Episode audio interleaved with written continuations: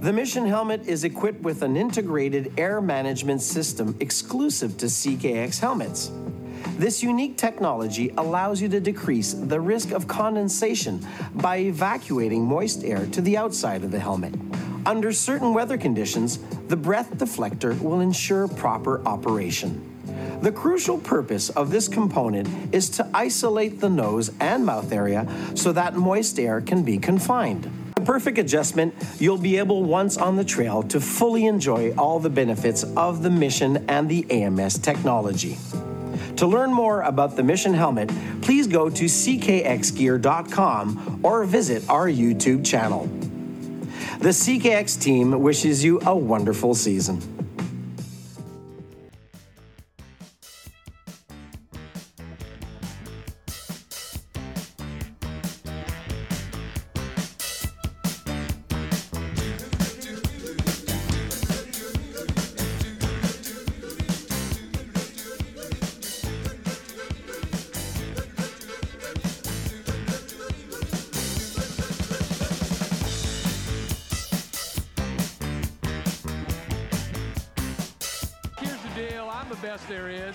Simple. I mean, I wake up in the morning, I piss excellence, and nobody can hang with my stuff. Uh, you know, I'm just a just a big, hairy American winning machine. If you ain't first, you're last.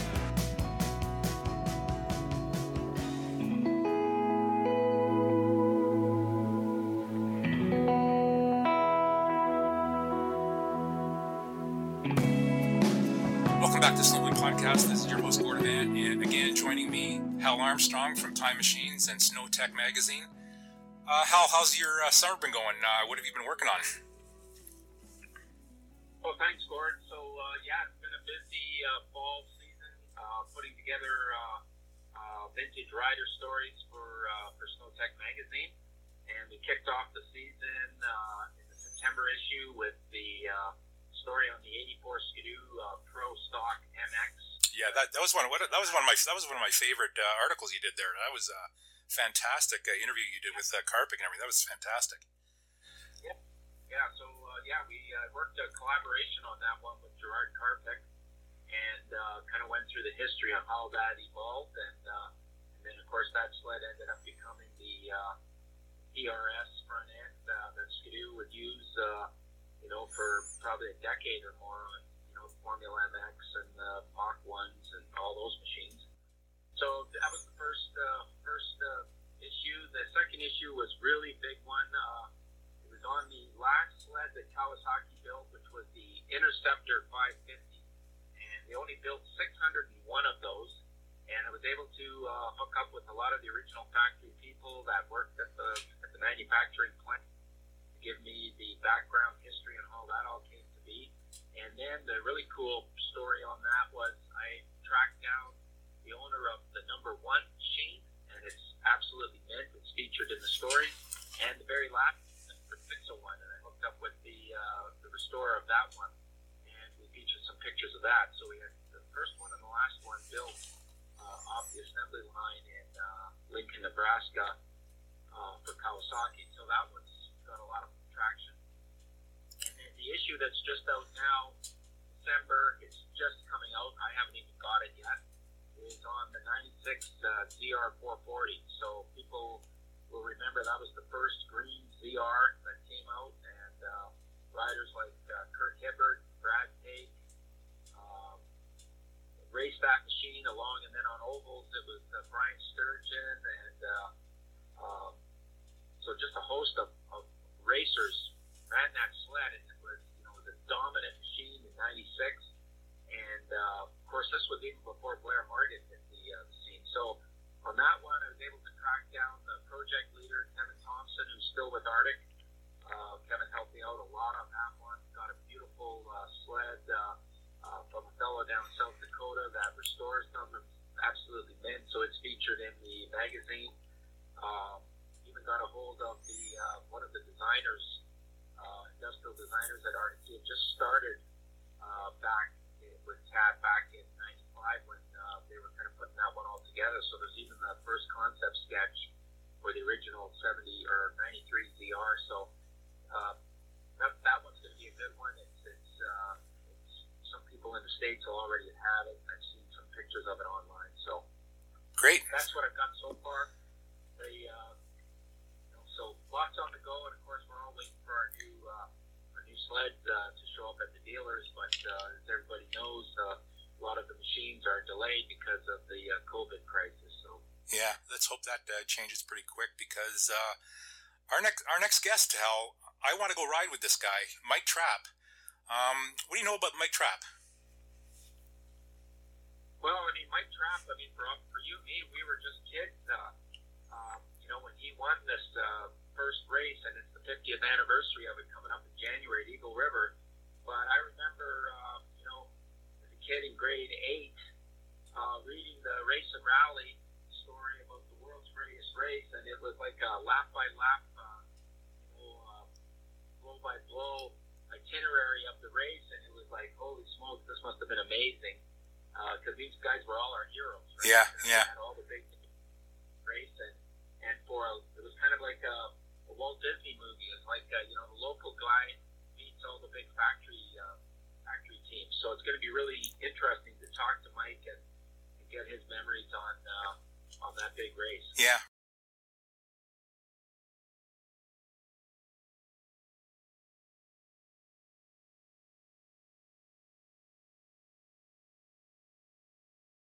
who'd have thought teenage Gordon uh, Hal uh, uh, watching these guys at uh, you know the, the big venues in uh, in Canada like uh, uh, Kawartha Cup and stuff like that, and here we are interviewing them. I still get butterflies every time I talk to these guys. You know how. so yeah. so it's it's it's exciting. So you've been saying it's seven years, and I mean uh, we we you know we've talked to uh, everybody. Yeah. Big, you know, I mean, Duhamel, Bob Eastman, uh, Brian Nelson, Gerard Karpik. I mean, it just goes on and on, and even more. But uh, uh, today, getting Mike Trapp, this is uh, this is a big one. Because, yeah. Uh, if you're around long enough, uh, you'll remember him, and uh, he was like the David and Goliath, right? He was the giant killer, it's going to be interesting to talk to him. Exactly. Yeah. Yeah. I'm looking forward to this one. So, um, we got to get Mike on. Uh, he's uh, uh, graciously uh, uh, donating his time uh, today to for this interview before the Packers game. I think he had one condition. That was we wrap this up before the Green Bay Packer game. So let's let's get Mike on and on and talk. I mean, it's going to be exciting. So okay, we'll hang on, Hal, and I'll get Mike on the line here. Yep. Say hello to uh, say hello to Hal Armstrong. He's a contributor to uh, Snow Tech magazine, and uh, he's he's he's done a real case study on you, uh, yeah, for this interview. So uh, be be prepared to uh, to be grilled about your racing career. sure. So, hi, hi, Al. How you doing? Oh, thanks, Mike. Uh, real real pleasure to, to talk to you. Gordon, we were just talking about all the. We've been doing this now for seven years, and all the. All the racers, you know, that we've talked to, and, uh, and to uh, to get you on here is uh, fantastic. Well, it, you know, it, I, I feel the same way. I mean, all the years that uh, it's kind of been out of snowmobiling, you know, uh, racing wise anyway. But uh, yeah, it's, it's, you know, it's an honor even for you guys to call. But yeah, it, it feels great. Well, great. So, uh, um, so Mike, we're gonna we're gonna go through your career, um, starting and and and. Uh, I, I, think there's a lot of a lot of questions that people have. You know, you know what you did before, you know, the infamous uh, you know 71, 72 um, uh, uh, races that you had. We, we, we want to know what uh, you know, kind of fill in the blanks where where you began your career, and um, you know, and basically go go through your career and and uh, how things uh, kind of played and in, in played out in that 71 and 72 race. But um, first of all, where are you living now, and, and what are you doing with yourself? Uh, well, we're still living in uh, in Minocqua. Uh, kind of been married here for 52 years. Got two kids. Uh, I'm still actually working uh, with our business, our construction business, uh, ready mix and excavating. So that that's still going on with myself and the and the brother. Nice, nice. In Minocqua, so so um, um they, they have the old Yamaha R and D center there. Uh, are you close to that uh, that venue? Oh yeah, yeah, we're uh, familiar with that. You know, uh, maybe 11 miles from my house. Yeah. But, uh, yeah, I, I, had the great opportunity, you know, of uh, putting together a video with uh, Bob Donahue and uh, Jim Gentz there last year. So that was fun to do that and reminisce of all the stuff that happened. Yeah, Hal and I were discussing that. We we, we both watched that again. Uh, I don't know how many times I watched it, but uh, yeah, we watched it again yesterday to prepare, and that was that was a great video. Uh, uh, old, old old Bobby looks those le- that uh, leather jacket of Bobby's looks pretty tight. Uh, you know, after after about 45, 45 years or so. But uh, that was a great video you did yeah. with Yamaha. It was nice of them to uh, to do that 50th anniversary kind of thing. So. Well, yeah, that was very nice. Very nice. Okay, Hal, you want to lead off here? Okay, sure. So here's where we'll start. Mike is, you know, for me, kind of, you know, we were just kids back then when you won the won the, the big race. I was saying to Gord, we were you know 12, 13 years old, but uh, obviously reading uh, all about the event back in uh, Eagle River, but not a lot of going back to some of the history, trying to figure out uh, you know where you started, where you came from, because it was almost for us as uh, outsiders, it was like this guy, you know, lived uh, you know a few miles down the road from Eagle River, qualified for the race, and won it. So give us a little bit of background how you hooked up with Yamaha and uh, and uh, the races leading up to obviously uh, your first world championship. Sure. I'll, well, I'll, I'll basically just start off as much as I uh, can remember. You know, it's been quite a while ago, but yeah. Anyway, uh, my my career did start off right here in town uh, with a uh, gentleman by the name of Tom Ciolino that owned the Supper Club. Um, and uh, he he ended up getting they were buying a 669 uh, snowmobile uh, or skidoo there. Uh, so that's kind of how that got started there. Uh, and we there, there were so many uh, small town races. You know, you could hit a race every weekend. So that's kind of what we were doing, just going in back of a pickup or trailer and heading out, and did quite well with that 669. Uh, the Yamaha dealer here guy in town, Dick Van Gotham, uh, kind of uh, took notice of all that. And we were all kind of a close knit family, no matter what kind of uh, sled you were running, still snowmobile together. And, and so he kind of uh, got to uh, together uh, uh, with his partner there, and they put together a two three Yamahas for myself and the two cousins, and got what they got from Yamaha there was called the Git Kit, and so he put three sleds together, and yeah, we went out and uh, really uh, just a kind of a ill handling sled, but the thing was very fast, and all of a sudden Yamaha just in the local races around uh, Minocqua was just kind of uh, kicking everybody's butt, and uh, of course then it went from there. Uh, uh, Yamaha noticed that, and uh, I uh, got invited with Bart Marco uh, to a couple of test races. Uh, one in uh, Lake Tahoe at the King's Castle and now West Yellowstone. So uh, wow, so that was it. Was, I'm sorry.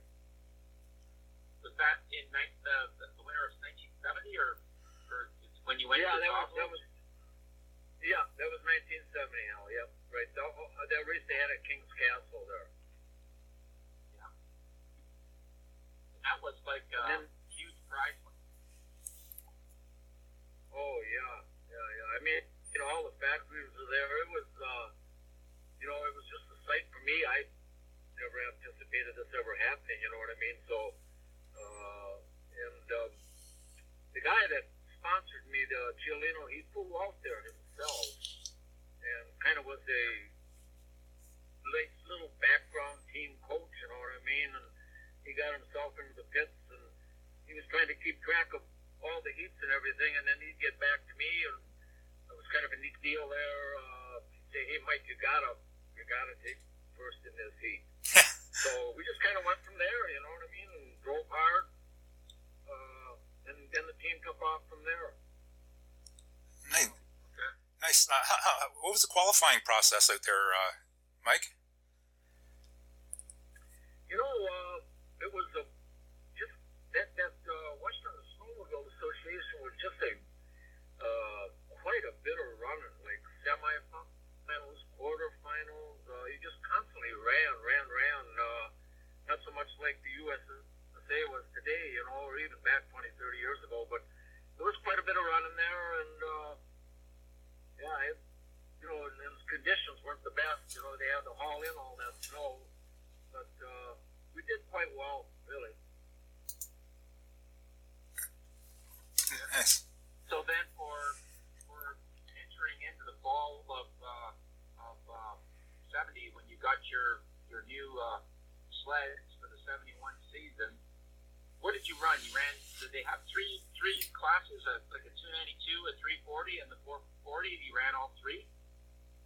No, uh, I excuse, or excuse me, Yamaha never did develop when I was with them a 340. It was like a 440 and the single cylinder 300 or 290 is what we were running. Yeah.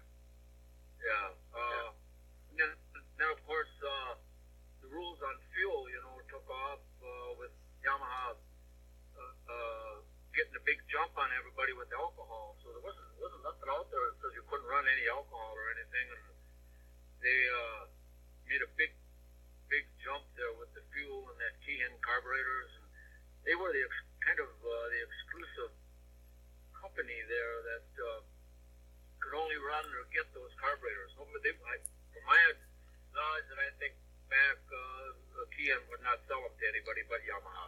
Really? Okay. Did you have high compression engines? Uh, you know, engine-wise, I, I, I can't think back because I didn't do much with the engine. You know what I mean? Uh, we did have a problem uh, right away before Eagle River and everything that we were blowing head gaskets, but that kind of was resolved. Uh, I remember it was only like a five-stud head, and uh, then uh, the next race they come back, they redid all the cylinders and put six studs in. But uh, yeah, you know, Yamaha, whatever you wanted, you could get. Uh, that Tony gets Tommy was on the phone probably three, four hours uh, after every race, and there was just boxes of parts or engines or anything at the next uh, race or at the bigger part where you have to pick up, you know, uh, parts at the airport there. So I think that was a big help too. It was just pretty good communication with the people that were here and then back the Yamaha, you know, in, in uh, Japan there. Yeah. Was did you have a teammate or anything like that? Like anybody else developing the sled, or was it just you? Well, no, I had, I had uh, was running with uh, the two other cousins, Glenn and Wayne, and then Ronnie. We met from out east at uh, Massachusetts. There, Yeah. he was the guy that was a Yamaha dealer and plus a uh, motorcycle dealer too out there in Adams and Pittsfield. And Ronnie was running also. Yeah, perfect. So, um, so uh, as far as um, um, the, the, the seventy one race, you have your you have your your race your sled all set up. Was there races before uh, this this world championship that, that you kind of uh, um, you know got the bugs worked out or you know or, or got it handling at least decent? Oh yeah, yeah. There was uh, back then, you know, it was like 15 weekends that we raced. But then that uh, I believe the first race was out of West Yellowstone. Then it went from there to Ironwood, uh, and maybe there was a race at Wausau. I'm, I'm not sure back then, but there was like three or four races before Eagle River. Yeah. And you did well at, at all those events, those pre races. If I, yeah, that I can remember, I did well. You know, uh, the uh, sled uh, performed, you know, very, very well. Had, seemed to have a lot of horsepower, and uh, uh, it, for free air, you know, the running that alcohol, it run quite cool, you know, which maintained a pretty good uh, curve for the horsepower, you know. So uh, yeah, it ran well. It Yeah. ran well. Okay, go ahead, Hal. Yeah, Mike. Uh, so you, you you mentioned about your uh, your mechanic.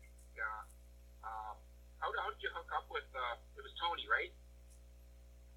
Tony Hipsis told me, yeah, he uh, he, he was basically the chief engineer. Uh, he kind of wasn't really anybody's mechanic. I had my own mechanic from Japan, uh, and then uh, the cousins there had some guys right out of California. They're right from right from Yamaha, but Tony kind of was a troubleshooting guy uh, that just constantly was keeping notes and everything all the time. Okay, so so so were you guys based right out in Minocqua then? Were you driving like? Did did you have uh, like a trailer uh, with all your sleds and, and traveling with from race to race with this whole group?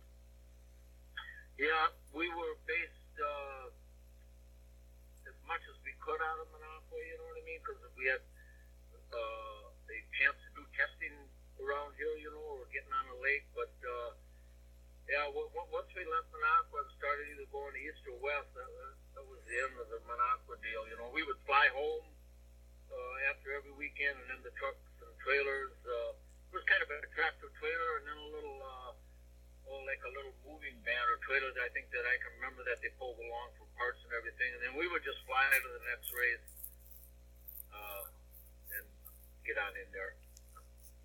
Did you did your team did you guys before uh, Eagle River did you did you compete up like say up at Peterborough at the Kawartha Cup with all the other factories? Did you run in Canada at all, Beausejour, any of those or no? You know, uh, I honestly can tell you I don't remember going to uh, the Kawartha Cup with the Yamahas or Beausejour at all. Uh, after I joined Skidoo, you know what I'm saying, then, then then that took off into Canada. But I don't remember running up Canada at all with the Yamis at all. Okay. So so now we're heading to Eagle River weekend, and uh, I was reading that the qualifying for to get into the, the World Championship race was is obviously a lot different than it is today. And, and then just correct me if I'm wrong. That that you had to do uh, a seven mile obstacle course. It was timed. Then a quarter mile drag run. That was timed, and then maybe one or two hot laps around the track. And then they picked the top 48 semifinalists, is what I'm reading in the old race and rally from that race, uh, to run off a bunch of heats before at the final 10. Is that, is that how it went down? Uh, yep, yep. That was pretty much how it went. I, I'm not, I'm not sure. I mean, uh, on the numbers there, if there was 48, that was quite a quite a few guys. Uh, I don't, I don't remember that many, but I guess maybe there was. To be honest with you. So the obstacle course was it like out in the like in the bush, like a cross country type run, or what was that like? Well, that was kind of uh, to the southeast of the track that's there right now, uh, and the pits were right alongside Highway 45. You know what I mean? But yeah, they they went out into the woods and uh, back into uh, into the fields again and stuff like that there. But it was it was a pretty good obstacle course. You know, very challenging. Okay. So you obviously. Uh, yeah, go ahead. I'm sorry. Sorry. You What? qualified for the final, and um, so I was reading that back in the day, defending champion didn't have to go through that process, right? So Yvon had won in 1970, so he didn't have any time then, literally on the track, or was he? I guess he had competed in some other events prior to the World Championship there, right? I, I think he did. Yeah. Yeah, I think he did. I, you know, uh, to be honest with you, there, Lord, uh, hell, there was there was so many sleds at these events at that start of the '70s and everything that, uh, God, it was just even hard to keep track of who the heck was there or watch them or do anything. You know, uh, so many teams involved. Yeah. So, so it? Uh, Cool. yeah, I was, I was wondering, uh, Mike. Uh, so, uh, were, were you were, would you have been considered one of the uh, one of the top racers? Uh, you know, going into uh, that World Championship, like uh, would the other racers, uh, you know, be uh, be uh, you know kind of looking out for you and uh, and maybe who who did you uh, who are you aware most aware of uh, that uh, you know would, would have been your competition uh, going into that race with, with with so many competitors? Yeah, I, to be honest with you, there, uh, Lord, I, I don't think anybody heard of the traps. You know what I mean? Really, really. Yeah. Uh, yeah, because we have we we weren't around uh, any of those guys before uh, the '71 season. But you know, the, the real advantage I can think about the Yamaha was number one being on alcohol, uh, number two the sled was so cockpit and light. You know what I mean? That uh, it was pretty manageable, handleable. You know what I mean to get around the corner. But I'm I'm not sure. Uh, I there's no question in my mind that I had Iman on my mind all the time, you know, because uh, them guys seem to be pretty fast at know, and, and Polaris, and also Arctic Cat with the King Kats. Yeah. Okay, go ahead, Hal. So running on alcohol, uh, Mike, uh, back in the day, I guess a lot of some of the teams were also trying were, were running with alcohol also. But uh, what what kind of power was your 433? Like any ideas like um, going into the race? I mean, I guess one of the questions I've got is, were you guys just taking this as a flyer to go and try and see if you could, uh, uh, qualify for the World Championship, or going into the weekend that was the game, game plan? You're you had had success running earlier against the 650s and 800s, and I thought give it a go. Yeah, you know, uh, power-wise, I I don't remember uh, now what, what the power was on that. I I never seen any. If you want to speak dyno sheets and stuff like that on there, you know. Uh, but uh, yeah, I it, it just uh, you know I, it's hard to explain uh, where, where my feeling was of, of uh, where we were with the competition. You know, I mean, it's, I I just really didn't uh, suspect that we would stay with these guys as much as we did, but the, the races prior to Eagle River. Uh, I knew that we had a pretty good chance, you know what I mean? Because we did meet those guys out in West Yellowstone and Ironwood and stuff like that. Okay. So race, I read that there was there was 90 qualified, and you know when you looked at the, the guys that were on the starting line with you, it was like a who's who of the top racers of the day. And was there was there some controversy about running Canada on the race uh, that year, and you guys had to do a vote to see if you were going to do another heat, another semifinal to kind of pare it down a bit. Yeah, you know, uh, you know, there was some controversy there. I, the the number situation that you uh, uh, talked about right there was uh, was there was there enough room, I guess, on the track space wise for ten machines. Uh, but uh, yeah, as, as it went down, and that, that's what the USSA come down to was uh, give us the opportunity to vote on it. You know, so everybody voted to go with the ten. Okay. So get to the the final, um, I'm looking back at the pictures there. It looked like you had there was a lot of snow on the track. The, the Eagle River track then, I mean, it is now banked, but I mean, I guess back in the day, uh, everybody was kind of sliding up into the corners, bouncing off the walls, coming down. Were you running back then uh, carbides and studs and that type you know, traction devices on your sled? I think you had those little pizza cutter wheels on the on the skis. Um, what were you for traction products? Yeah, you know, uh, my knowledge, thinking back, we we had no carbides. Uh, I don't know if anybody was running them that year, uh, and. Uh, the traction products, we didn't have anything centered in the tracks. Uh, it was kind of just the uh, thickness or the length of the rip that was on the track, you know, that give us the traction there, you know.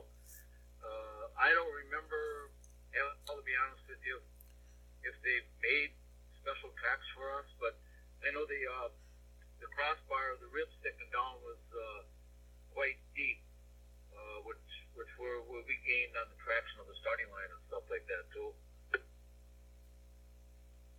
Yeah. So, so we're at you know we're at the we're the big race now. We're at the final. It's three o'clock. Um, you're all lined up at the uh, at the start.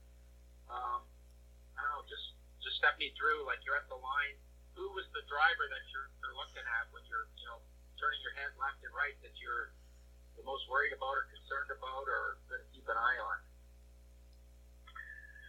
Oh yeah, you know I that's a tough, tough question there. I basically my looking left and right was trying to figure out uh, uh, actually who was going to get get a good start to where they were at, and uh, I had to contend with that there was going to be any contention. You know what I mean? But uh, yeah, I um, you know I, I I can honestly think back. It goes back to that 50 years that I just basically just concentrated on nothing but the line or my start straight ahead. You know, I, I once, once the green flag went down, uh, when uh, we got it there, uh, uh, I, I I can honestly tell you I didn't pay any attention left or right. You know, I, I just tried to focus on my driving ability is what, what I did there. Okay.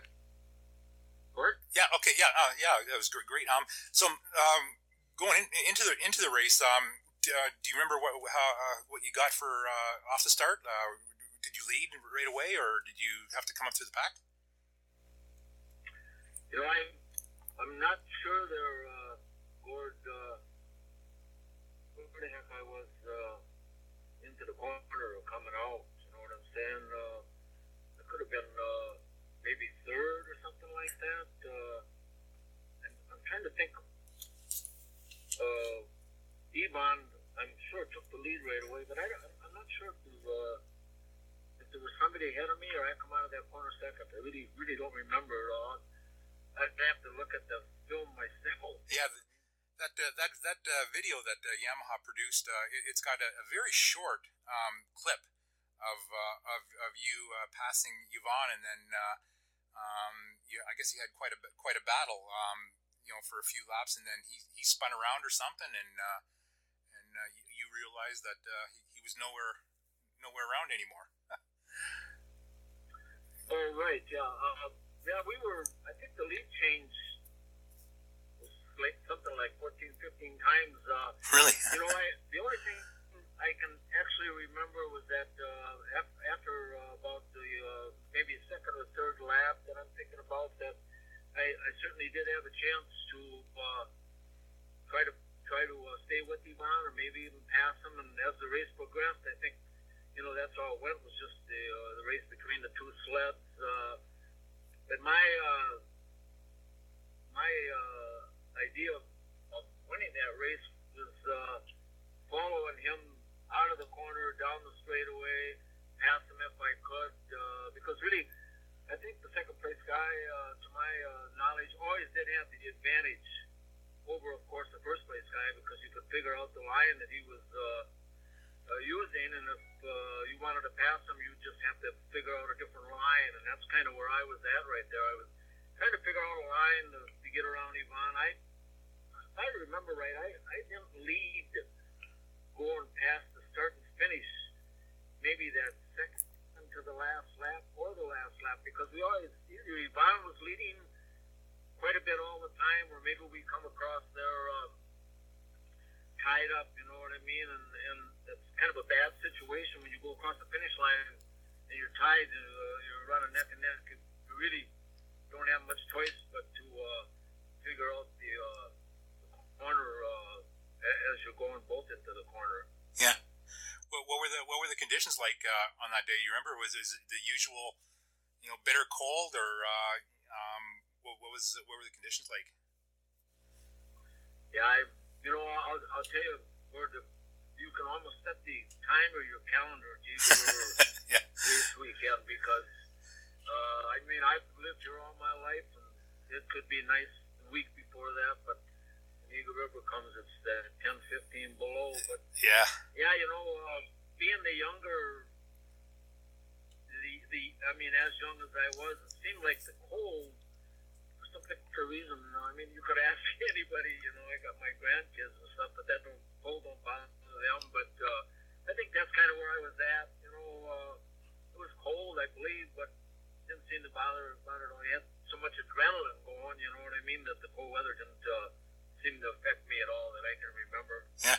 So what was, so what was the atmosphere like uh, after you, you won the race? Uh, uh, I suspect the, the, the large crowd usually wasn't uh, uh, used to uh, Yamaha winning. Um, how, how did you feel, and, and, and, what was the reaction of the crowd? maybe beat maybe beat the underdog beating Yvon, who was probably the the crowd favorite, and, and you know the others. Uh, what, what was uh, what was the atmosphere like? Well, uh, the reaction just totally phenomenal with me. I mean, even even the people from Eagle River, it's kind of almost like my was my second home, you know. Uh, but there were so many people from Minocqua and Woodruff, and uh, yeah, it's just uh, they were kind of down on the boards and waving and yelling and stuff like that. But you know, really, if I think back there about it, it's so hard to grasp, you know, what that uh, title was right away. You know what I'm saying? But uh, yeah, I I just I got phone calls every day, every week, uh, uh, and I had, uh, you know, like different Lions clubs was throwing stuff for me and inviting me to the Lions deal, and Really? uh, even Eagle, yeah, Eagle River uh, even invited me over for their for, uh, that I remember uh, at Eagle River was the Fourth of July parade for God's sakes, even being in that. But yeah, it was it was something something. Uh, you know, there were so many people that supported you that uh, they enjoyed seeing you win. yeah. Yeah. Perfect. Okay, Hal, you want to go ahead? Yeah, so um, yeah, just when I was listening to you guys, I, I was thinking like after that race, everybody must have been, you know, pretty pretty stunned to see uh, uh, these little Yamahas. You know, they tell these guys they it must have been uh, after the race, it must have been one heck of a party for you guys. Oh yeah, there was uh, like like I say that guy that kind of sponsored me, uh, Tom Ciolino. He he had that supper club uh, west of town here, but I I don't think you could put another person into that place. It was just uh, phenomenal, you know. So, Mike, uh, after seventy, after the seventy-one season, then seventy-two. Uh, of course, everybody's looking for the repeat, and I think it had only happened once before. I think with, uh, I think it was Tony Ave, right, had one back-to-back in the '60s. No, uh, well, I was the first guy uh, to do the back back to back. I think I think Avi won like in '66 and '68 or something like that. Uh, Okay. Or, uh, yeah. I, I'm not sure on that. I, I know it wasn't back to back, but uh, it was it was it was a uh, kind of a two time winner, but not back to back. Avi.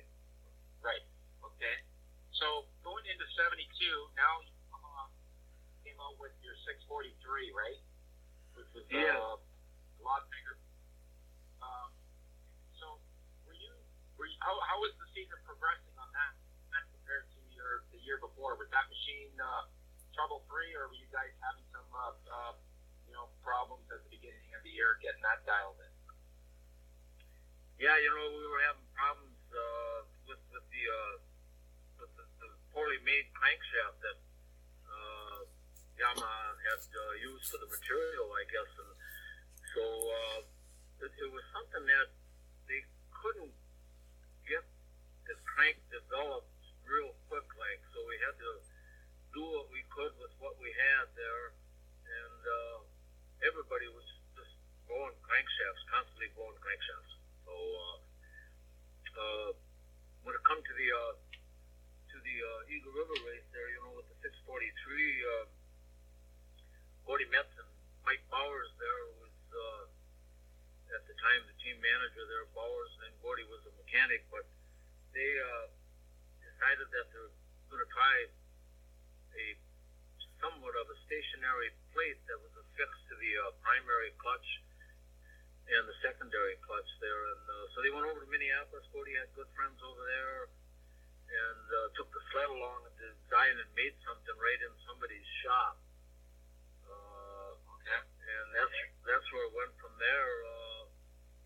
that that's kind of was their idea, you know, and uh, it, it it lived through Eagle River, and uh, you didn't do anything. We didn't do anything with the machine after I won Eagle River in '72, and we took out. I remember going to Spokane, Washington, to race, and we went there, and I uh, was leading the race in Spokane. I think it was like the second lap, and uh, I'll be darned if that uh, crank didn't go, even with that brace in there. so that was pretty for- pretty fortunate, really, that I even finished that race. I guess. And you know, looking back at, uh, at the magazine articles from that race, it looked like going into that, uh, Jimmy Club was having a big year on the Thunder Jets, and I think Gaston Ferland was having a really good year. He's, he's a strong rider, anyway.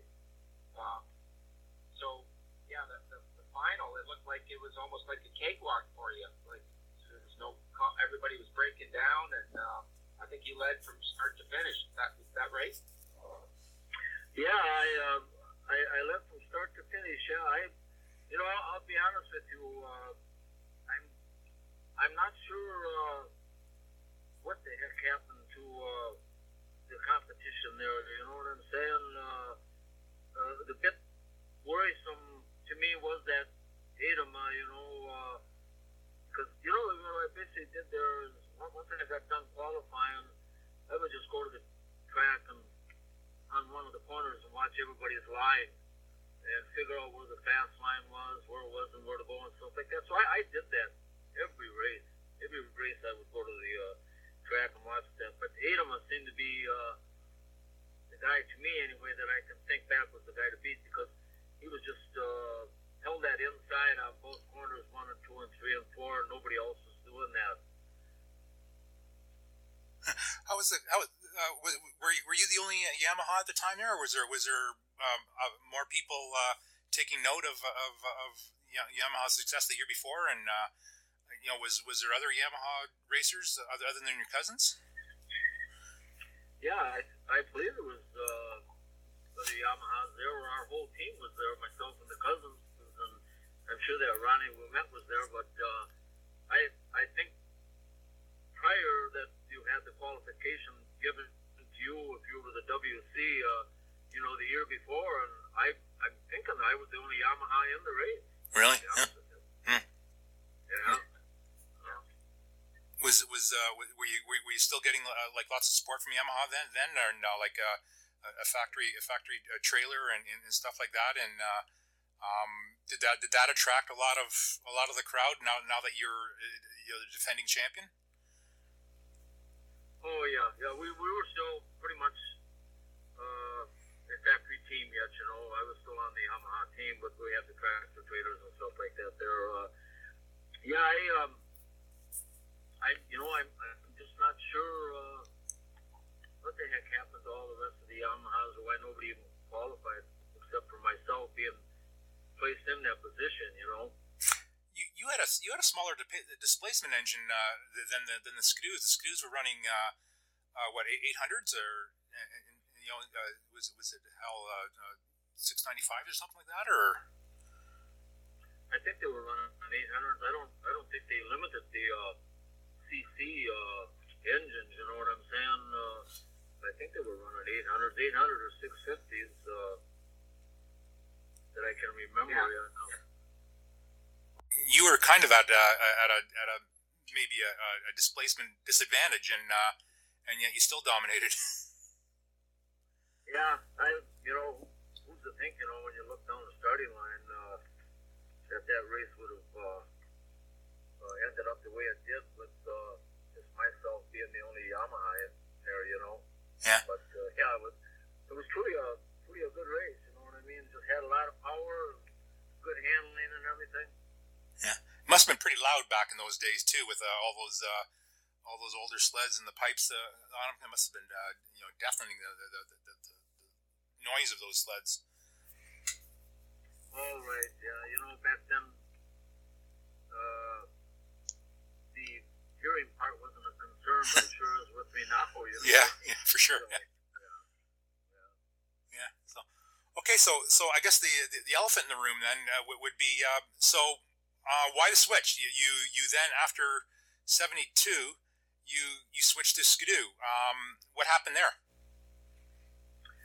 Well, uh, you know, after after the season was uh, done, we got a phone call from this Mel Calloway, and all myself and the two cousins flew out to California, and they uh, kind of threw out a deal and all of us and everything like that. And myself, I I wasn't real comfortable, but what they wanted to uh, kind of give us. You know what I mean? Uh, considering I won back then, you know, won two uh, WCs in a row there, so uh, I, I didn't really sign anything, you know, contract wise.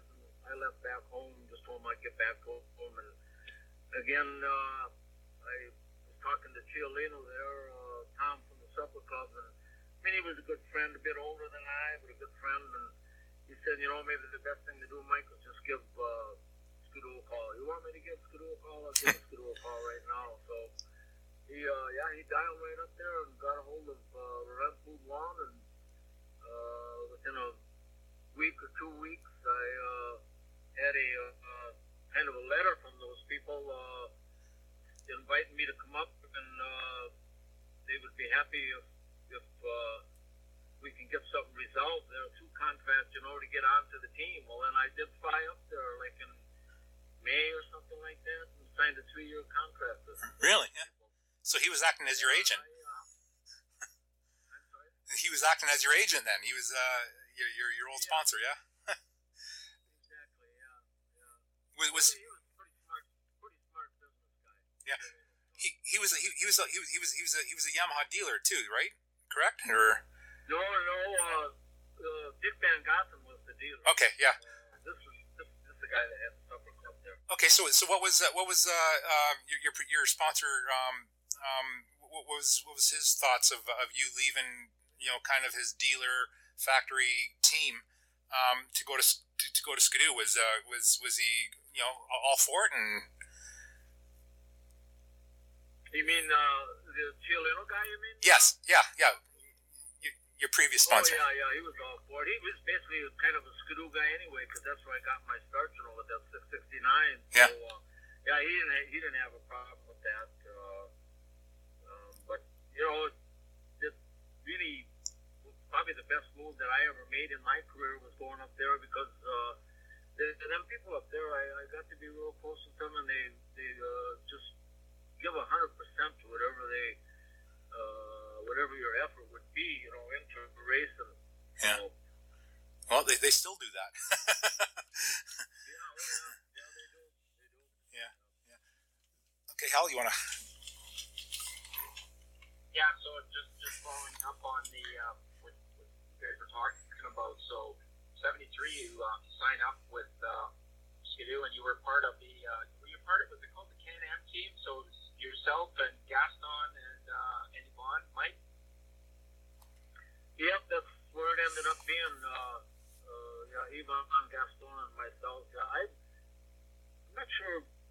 I think they got they let that name go or didn't put it on the uh, trailers. I think it was just Bombardier Racing or something like that, or Skidoo Racing. Uh, I know that uh, Gaston and, and uh, Ivan were kind of called the Can-Am team before that, but I think it was just a uh, different name that they threw out there.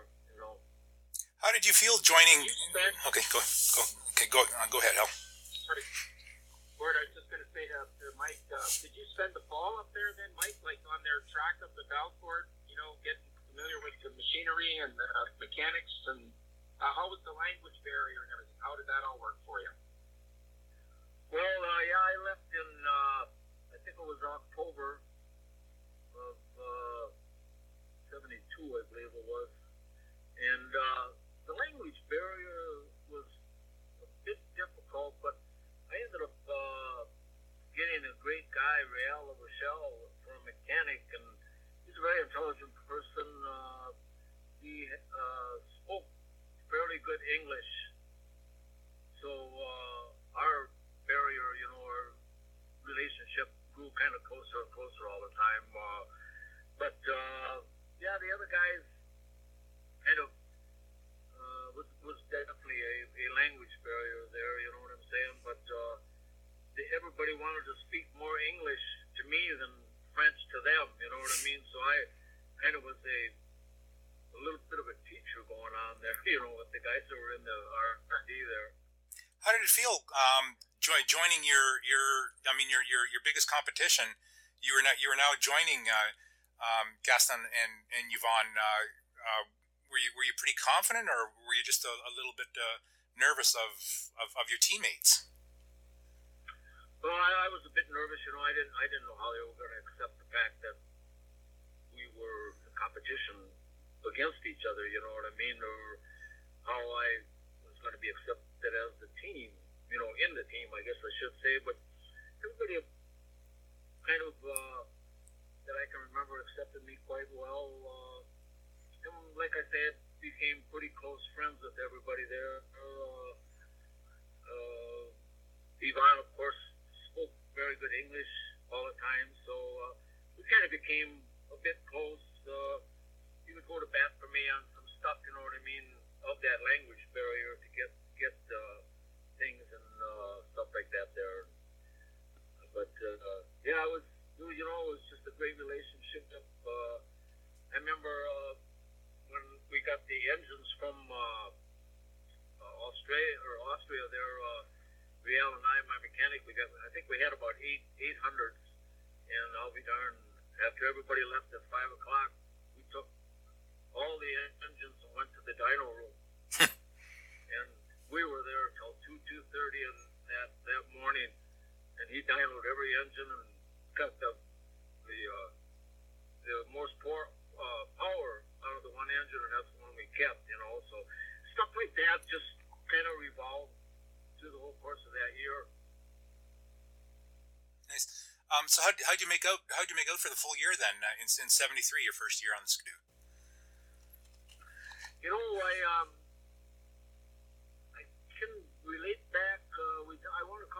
races out west. Got second there behind Eastman there uh, in the WC. I won the uh, 340 class, the Mod 340 at Eagle River.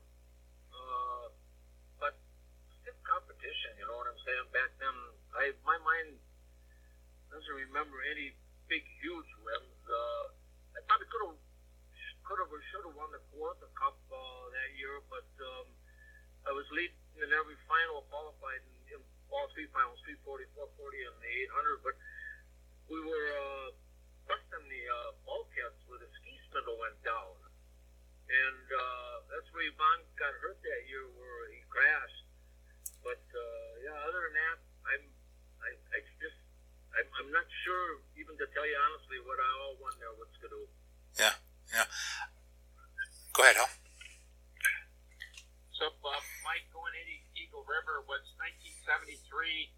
Uh, was it the same? You automatically got the buy, even though you had raced Yamaha the year before for the final, or did you have Yeah, to qualify? they, no, no, they still uh, honored that, and uh, then there was some scuttle and talk about how Skidoo bought all the crap and stuff like that. So after that year there, uh, yeah, it, it changed. You know, uh, I uh, I don't can't tell you honestly that I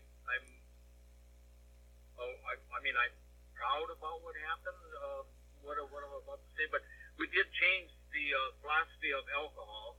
So they took that away after I won the first WC, and then uh, they took that uh, um, uh, a full position away too after I went to Skidoo. So at least I was in some type of a historic change of doing something there, you know. Yeah. Okay. So I'm looking at the starting lineup here uh, 73, and it looked like 73 was a real mild winter, so you were running uh, primarily on ice and sawdust that year, right? So was that a, a big uh, change to set up the machines to get them to work right? Were the three air motors, were, was it cold that day, or was it, or was it really mild? Uh, just looking at the track, there's not a lot of snow. No, no, I I don't know whose idea was to put sawdust matter of kind of uh, lay the ice, you know what I mean? But yeah, it was real mild uh, that day, and uh, the sled run good, you know, run good. Uh, I later found out that uh, Eastman uh, had hooked up with somebody that uh, was developing the carbide then. And uh, when I did, I, I, I, I uh, did have that racer. You can get it on tape, and I did notice that he was uh, using a very low line compared to everybody else. You know what I mean? So uh, I was gaining on him a little bit towards the end there, but wasn't enough time. Um, What was the, what was, sorry, Gordon. yeah, I was wondering. I was, I was wondering. uh, Um, uh, I, I've seen pictures of your of your Skidoo, um, and and Yamahas. Was, there any uh, significance to the uh, racing numbers that you had? Uh, I think your Skidoo, you, you're seven thirty nine or seven thirty five or something like that. Was there any significance to uh, the uh, the numbering on your sleds?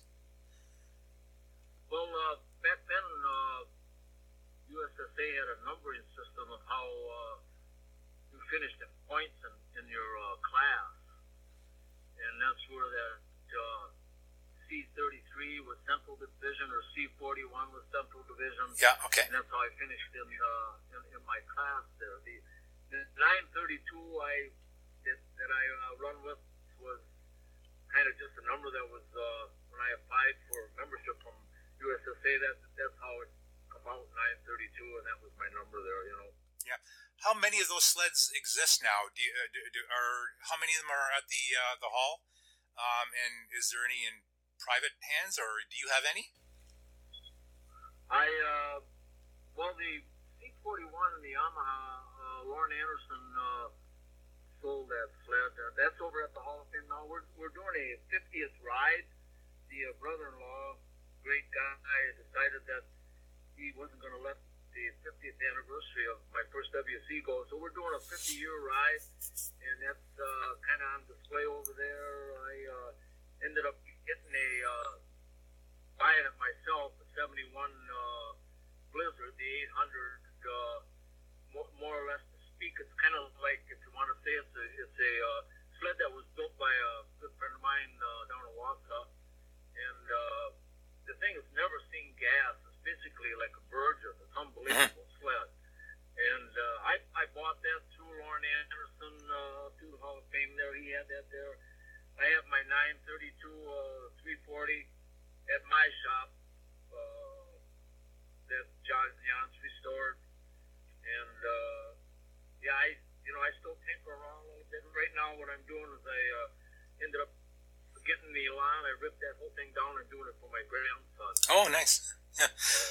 Okay. Yeah, and uh, so ho- hopefully he's going to go on that ride in February with me. Yeah. So to talk about the ride, uh, uh, and I know Hal and I we desperately want to come to that ride, but uh, unfortunately uh, we're we're kind of stuck up here with the border closed. But uh, if the border does open up, Mike, um, Hal and I are going to be there. I I, I, de- I haven't done one yet, and and this is the one I want to do. So.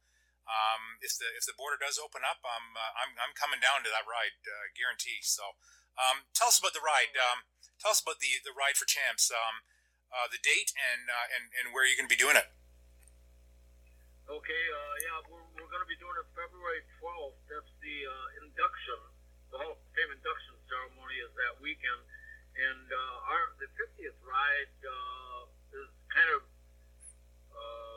going to be, I guess, replacing some ride that they come up, up with during the day, but the ride, actual ride, the Hall of Fame ride itself is still uh, uh, going on, I think, to my knowledge, on that Saturday. But we're going to be going on a Friday and uh, meeting at the Hall of Fame. Then we're going to run over the Eagle River track, right over there. And anybody wants to do a hot lap or something like that, they're going to allow that.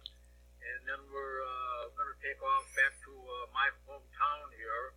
And uh, I we, we built a uh, to our, our construction business, of course, but we built a, a race shop in 90 or 91 for the brother and my son. Uh, it's like 40 by 80, you know what I'm saying? That yep. housed, housed all the uh, sleds, and then we uh, pulled the fifth wheel around, 40 foot fifth wheel and stuff like that. And then uh, uh, it's it's still there, you know what I mean? It houses all the uh, riding sleds that we got now and stuff like that. We're gonna have a kind of a cookout there, a bonfire and then uh, make another hot lap around uh, Minocqua, and then head back to the uh, Hall of Fame, and then we're going to go to the uh, Whitetail, which is going to have like a oh like a fish fry or Friday fish fry, and then have a little, little kind of a uh, question answer period there or whatever uh, at the uh, fish fry that night. Perfect. So I seen the Hall of Fame has got. Uh, a registration on their website now for that uh, for that ride. So if anybody's interested, they can go to the uh, Snowmobile Hall of Fame website and uh, and uh, register. Uh, I, I, was looking at it yesterday, so um, I'm hoping. I say I'm, I'm, I'm, hoping desperately hoping that the border opens up so we can come down and and, and you know go to that ride amongst other other races. But um, um, so I guess we, we should carry on. Um, so after '73. uh, Um, I guess uh, they came out with the, the new Snow Pro, uh, the new Snow Pro sleds uh, um, that uh, you and Yvon had uh, in Gaston. Um, did you ever get a chance to, to race that uh, that sled? That's the one that they, they they didn't race that year or something. Exactly, yeah, that '74 Snow Pro year, yeah. Well, I, we did do Yvon and I did do testing on there. Gaston never did get back to the team after that. Yeah after that 73. Uh, I, I don't know what happened there, you know, but it was Yvon and I. We did do testing with that sled. Uh, and then basically, kind of what they did was some engineers, they went down to uh, St. Lazare, where they had a snow race there, right outside of Montreal, did a, a bunch of uh, timing uh, with uh, with the laps and everything. And then we went there, Yvon and I, a couple days after uh, everybody left, and uh, we were like about a second, second and a half, if I remember right, on the 650s, and pretty much even uh, with the Yamaha. There was uh, Yamaha was pretty fast that year, uh, and then I really don't remember where we were at on the 340 at all. But you know, I I think we'd have been very competitive. It was a hand-built machine, like everybody was entitled to do. Uh, it would just been a matter of uh, dialing that thing in. You know what I mean? But you know, yeah, it was kind of an up and down uh, series uh, of events that happened that year, and uh, uh, even the following year, uh, I uh, was still locked in with uh, Ski-Doo on the contract. You know what I mean? Uh, with the three years, but I, I, I did go back up to Valcourt on that uh, like 74, 75 year, and then uh, Real, of course, is still working there. Them guys work there full time. You know what I mean? And uh, we did put some kind of some makeshift sleds together. Then we had some engines uh, some racing engines that come out of Austria, and we were kind of just getting missing races uh, either at uh, uh, in, in in Canada in Quebec there, otherwise we went uh, out east. So yeah, it was like I say, it was just after that uh, '73 season, it was just kind of a hit and miss deal, you know, uh, for myself, for the racing career end of it. Yeah, yeah. Was was it a was it a big disappointment not uh, not being able to race that uh, '74? Um, you know, with the, with the gas, the, I guess it was the gas crisis kind of thing. So Ski-Doo did not race that year, or was it was that kind of a disappointment, or for you? Oh, I was very yeah, I was very disappointed. We we were around with uh, I think Yvon covered the uh, Canadian uh, end of the dealers up there, and I was down here in the U.S. and then I went with the public relations guy uh, uh, with, with with the Sno-Pro. Uh, Yvon had his, and I had the one down here and we went to all the dealerships that uh, uh, wanted to uh, see the sled and everything, you yeah. know, to uh, make sure that it was was there. Yeah. Uh, but yeah, I, I got a little story on that too. I, I, I brought that sled home and I left it at my place, and finally uh, I got a call from Laurent Beaudoin, and he said, "Hey, Mike, you have to send the sled back, or we're going to void your contract." well, I, you know, I, I didn't want to leave the sled go because I kind of knew what was going to happen to those things. But as it did, it did get shipped back to uh, Valcourt. Right now, today, uh, that sled is only about a mile from our house. Uh, a guy from uh, Illinois, a big uh, vintage guy that bought that from Yvon. So uh, it's only uh, the only one uh, that's left in the world. Oh, I thought I thought uh, Yvon's was the only one that was left, and, and that one was just recently bought and uh, and and and put in the Snowmobile Hall of Fame. Yeah, no, that's what I'm talking about. Yeah, okay, okay, yeah, yeah, yeah, yeah, yeah. Bond, yeah, Bond said, no, it's not in the Hall of Fame. Uh, uh, the guy uh, personally bought that. He's got a uh, pretty big showroom, like I say, uh, just west of our house here in Minocqua, and that's where he, he's he, he's uh, got that right now. Yeah. Oh, okay. Yeah. Okay. Uh, Hal, you got more, some more questions? Yeah, the uh, after '74, uh, Mike, uh, I guess the last, correct me if I'm wrong, the last year of oval racing for you, factory oval racing, was uh, was '76, and is that right? With Larry yeah, '76. Yep. Yeah, '76. So Rugland. I'm sorry, Holly. Yeah, uh, '76 racing out of Virginia. Was it Virginia, Minnesota? Out of the track, and out of the team there. Yep, that, that's where it was at Virginia at uh, Stavers. Uh, that that 401 or that Flash oil performance building that he had. Uh, so we worked out of there.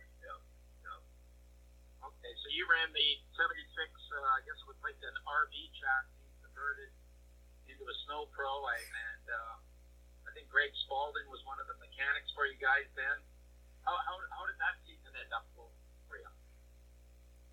Oh, that was just a kind of a hit and miss season. I I really, I didn't do much at all that I can remember in that uh, in that sled at all. To be honest with you. Then after that year, uh, then I'm sorry. You, did you transition to cross country also during '76 for a while, or what was? Yep. Well, what happened there was they they uh, just kind of changed gears. You know what I'm saying? Bombardier did, and then they hired Doug Hayes and Chabitsky, and uh, I think Rugland stayed with the team, and that's when they come up with that uh, IFS front end that liquid cool sled. And uh, I, Dan Hayes and I uh, went to cross country, and then the uh, oval team went that way there. But you know, to be honest with you, cross country was not my uh, not my thing, and uh, you know, I, I just kind of had a family to get going, raising up here, plus the business and everything. So I just kind of just bowed right out of that. Nice. Um, I, I think we, we, we heard your wife in the background there, uh, uh, Mike. Uh, does she have any memories uh, of, of, of your racing uh, racing career back then? Uh, has she got some comments? You know, were, were you married? I'm sure she, I'm, I'm sure she does. Well, Comments on that? yeah, yeah, sure. Put, put, put her on. I'd, we- we'd like to hear what uh, what what she remembers uh, back then. No problem. Well, it was exciting times, that's for sure. Yeah. So, um, were you were you married? Uh, uh, you know, in, in the 71, 72 uh, season uh, to, to start, and, and, and what was your uh, what was your thought of uh, of uh, you know um, you know being married to a to a snowmobile racer? Wa- wa- Was there any apprehensions about that? Well, no real apprehensions. I just trusted that he'd do his best and try to be safe. Uh-huh. We wanted him to be safe always. yeah. Um, it was exciting. It was exciting times. It really was. Um, we grew with the sport together, and that's, that's watching him race. Um, a lot of support from family and friends. So when I buried my head in somebody's arms or chest, I would know that he came out of that turn okay. Yeah. Did you And, uh, did you did you go to all the races? I didn't go to all of them. Um, we had just been, you know, we were newly married, and I had a job and so on and so forth. But I went to many races, and many of the races that I couldn't go to, family members would go. Maybe it would be my brothers, or maybe it was my mom and dad, or Right. his sisters and his brothers. So, yeah, we were always supporting him, and a lot of extra travel for everybody. Everybody enjoyed that time. Um, But that was that was one good thing too about Skidoo there, Gord. But uh, there, there was always an invitation for the wife to go to a race, and uh, if you accepted that, you know what I'm saying, they they would buy an airplane ticket, fly the wife right to the right to the race. Nice. Yeah. Good. Good. Going Yeah. back to the to the year that um, was mentioned about the gas crisis, you know, the fuel crisis, that would have been a big year for Skidoo for sure. They Yeah. had everything planned for families. They had chairs for our little guy, our son at that time, and um, chairs for the family with our names on it, and they had a big new hauler, and they were expecting a big year. and then, you know, the fuel crunch came, and Decided to pull out because it was the right thing to do. Yeah. They were they were they, they were starting to do a lot of advertising then back then with uh, poster post posters and stickers too. I remember Oh yeah. I remember the stickers uh, that they had, uh, uh, you know, uh, um, kind of thing. So that, that was yeah, Skidoo was definitely kind of probably ahead of, of everybody, every other manufacturer then with. Uh, you know the, the posters and the, the marketing, the marketing, yeah. So, Hal, you got any questions for? Uh, Yeah, I got a quick question for, for both of you. Like, what, what's your what's your takeaway when you look back? Uh, I mean, Mike, you, you were racing really in the I, I'd say the pinnacle of you know snowmobile popularity in North America. Like, you know, for you and your wife traveling around at the time, uh, what, what was it like in those days? I mean, I, I kind of I kind of my analogy would be kind of like you're an NHL superstar or something coming into town. Like, was it year round? Everybody was you know wanting a piece of you all the time, or or did you kind of just go off in the summer and do your own, uh, you know, work? Well, I, uh, you know, it, it's still still there, uh, Al. You know, uh, I uh, was at a job the other day, uh, like 20, 25, 30 miles uh, south of Minocqua, and uh, the guy says to me, he says, uh, uh, I, I dropped some uh, product off, and says to me, he says, uh, "Are you Mike Trapp?" And I says, "Yep, yeah, I am." Well, I was down at your race for God's sake. I said, "Really?" I said, "For crying out loud!" He is, yeah. So he was kind of reminiscing. You know, I, I, I think for them to go back is like me going back. You know, it kind of gives them a good feeling that uh, somebody was there or he was there watching the race and stuff like that. But there's there's other people that uh, constantly, uh, to this day, right now, uh, bring the facts up of uh, very proud to meet you and stuff like that. There. Yeah, I think that's the fun part right now with vintage racing coming about. Um, everybody remembers that race, and um, you know, all, people are always introducing themselves and telling how they got to the race that day or how the race was that day. And I mean, our our daughter lives uh, hours away from us, and she meets people down in the Milwaukee area often that say, "Oh, you're Mike Trapp's daughter." so that's years and years. it's it's funny. Vintage racing did a lot for the sport again. I think. Yeah. In the sense of reliving memories and. So I understand, Mike, that uh, they're they're, they're going to be getting that uh, your your old alcohol sled out at, at the at the ride or, or the the Eagle River weekend. They're, they're you're gonna you're gonna take it for a lap. Uh, is that is that right? Well, that, that's what I've been hearing. Yeah. I, I'm not so sure. I don't think it's going to be the uh, vintage week. I'm talking to Russ Davis, you know, Yep. other people over there that uh, that own that track now. But it sounds like it's for the the, the big WC, you know what Yep. I mean, uh, with the modern sleds. But that's that's that's my understanding that that Leon Cook supposedly is supposed to get this sled running, you know. But to be honest with you, jokingly, uh, it, it'd be real embarrassing if I around the track and the darn thing quit. or, or spin out? Yeah, yeah. So yeah, perfect. So, um, do you follow the racing quite a bit now? Still? Uh, well, not as much as I used to. The uh, the brother did get back into vintage racing for three, four years. Uh, so I was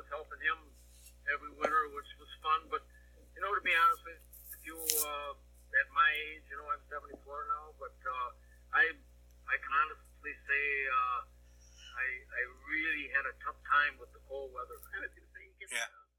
Oh, we all we all do now. so, yeah. Okay, Hal, do you want to ask some final questions, and then uh, we we got to let Mike go because it's got to be kickoff pretty soon for the for the Packers. So, um, Hal, you got a final question for for Mike?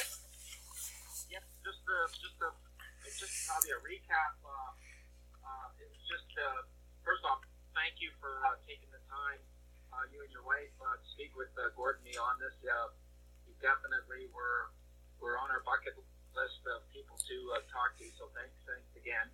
Um, I know that uh, talking with uh, Kevin Belkey from Snowtech Magazine, they're putting together, I think, for the January issue, uh, special uh, features in the magazine about the, the race that his dad, uh, you know, wrote about 50 years ago about your exploits, and uh, and uh, I think Greg Marrier is doing something on on your sled too, so that that'll be something to look forward to.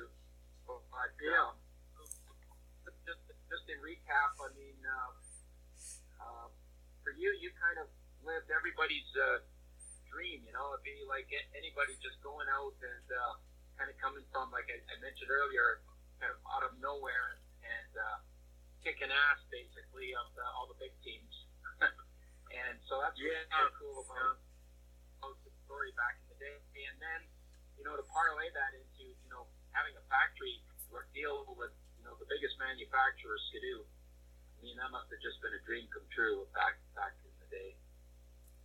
Uh, yeah, it was. It was hell. You know, I mean, just to, uh, and, and you know, I, I didn't mention him the ride, but uh, I, I still uh, uh, am a Skidoo guy. You know what I mean? Even though the uh, WCs were won on the Yamaha, and, and basically the, the ride that that's uh, taken place, we're trying to do a 50-50 on everything. The brother-in-law, you know what I mean, is just doing a terrific job. But I had uh, told him that what I want to do on that 50 is that I, I want nothing but Skidoo.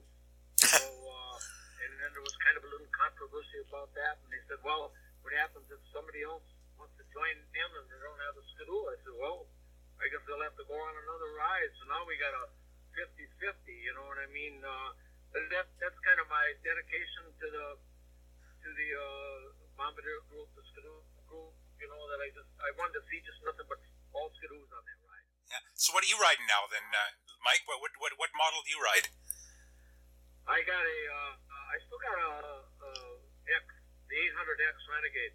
Okay. Yeah. Uh, you know, I, I I still I still like that kind of quite a bit of lakes where we're at here, but I, I still kind of get a charge out of that feeling. Uh, doing that little bit of a hundred plus once in a while, you know what I mean? So uh, that's kind of where I'm at. Uh, I, I suppose I should slow down, but one day I'm not even going to be riding them anymore, you know. So whatever. Yeah, enjoy it. Enjoy it now. Sure, for sure. And now, yeah. Yeah, absolutely. And now. So, all right, uh, all right. I guess we, we should wrap it up because uh, you know we're, we're, I'm sure we're getting into kickoff time. So you're a big Packers fan, are you? Oh yeah, yeah. I mean, everybody that lives here in Wisconsin, big Packers fan. Well, they do so well. You know what I mean? Yeah. So, I remember coming to. really, Green Bay, Green Bay is only three hours south of us, so we went to numerous games and at one point in time had season tickets and stuff like that. So Yeah. we just kind of passed that on to our kids. But you know, uh, too, I, I, I, truly want to say that I enjoyed the inter- interview with you guys and glad to meet you over the phone. And hopefully, this COVID nineteen takes a break. Uh, we can uh, meet each other in February. Absolutely, yeah. Looking forward to it. Yeah. I- Yeah. Yeah. All right. Sure All right, Hal. Uh, thank you very much, and uh, Mike and and, uh, and your wife. Uh, uh, thank you very much for, for the interview, and uh, it was great. It was great to talk to you, and say let's let's let's hope uh, we can we can get together uh, this winter and uh, and meet and, and go for a ride. Oh yeah, I, I'd look forward to that. All right, you take care. Thanks a lot, Mike. Yeah, you too. Thank you very much. Bye bye. Thanks.